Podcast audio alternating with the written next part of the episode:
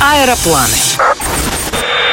Считается, что это родина не только кофе, но и всего человечества. Местные жители живут исключительно по солнцу, и начало суток у них наступает в 6 утра, а не в полночь, как у нас. В их календаре 13 месяцев, а в алфавите 230 букв.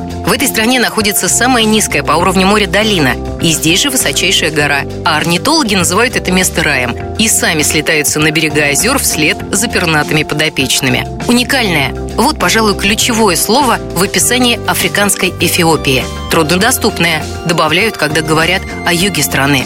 Сюда практически не проникали ветроперемен, и ни одна власть так и не смогла взять под контроль около двух десятков племен, населяющих долину реки Ома. Местные красавицы не следят за неделями моды, поскольку трепетно чтут традиции своих прабабушек. И вряд ли ты найдешь достойного жениха, если не вставишь в нижнюю губу глиняную тарелку и не вживишь под кожу с десяток личинок. Хотя, надо признать, этот шокирующий способ культивируется только в одном племени – Мурсе. В Эфиопии совершенно другая шкала ценностей. Это подтвердил путешественник Александр Волков.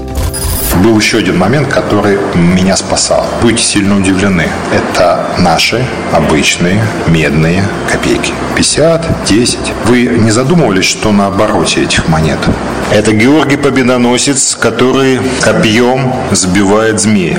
Это один из величайших и глубоко почитаемых эфиопских святых. Вот эти простые монетки служили мне пропуском везде и всюду, там, где обычный человек не зайдет и не пройдет сердце христианской части страны городок Лалибела. Он расположен к северу от столицы Адис-Абебы, ровно на таком же расстоянии, как Петербург от Москвы. По легенде, когда король Лалибела уже заканчивал строительство скальных храмов, всего их 11, к нему явился сам Георгий Победоносец. И тогда правитель решил посвятить ему самую красивую церковь своего города. Теперь ее по праву называют восьмым чудом света. Храм высечен так, что его крыша находится на одном уровне с землей, а само здание уходит вниз на 12 метров.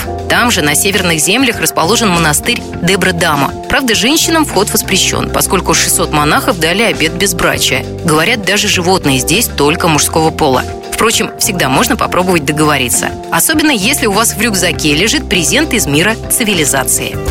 Если вы хотите действительно сделать какой-то важный, хороший подарок, кому-то, кто там вам сильно приглянулся, очень сильно помог и так далее, покопайтесь в своих старых полудохлых гаджетах, которые валяются там у вас где-нибудь. Вот найдите вот такой вот допотопный телефон, который там уже держит зарядку максимум 20 минут в день, весь облупленный, облезлый и так далее. Только не забудьте зарядку к нему. Главное, чтобы он работал. То, что для вас бесценок, для них на самом деле это большая ценность.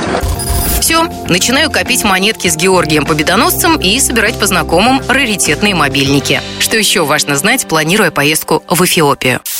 Визу можно оформить заранее в посольстве, а также по прилете в аэропорту. Прямых авиарейсов сейчас нет. Придется делать пересадку в Каире, Франкфурте, Амстердаме или Дубае. Перед поездкой рекомендуется сделать прививку от желтой лихорадки, а с собой взять антималярийные таблетки. Будьте готовы, что в племенах за портретную фотографию с вас возьмут деньги. Ирина Контрева, Москва ФМ. Не теряйте впечатлений.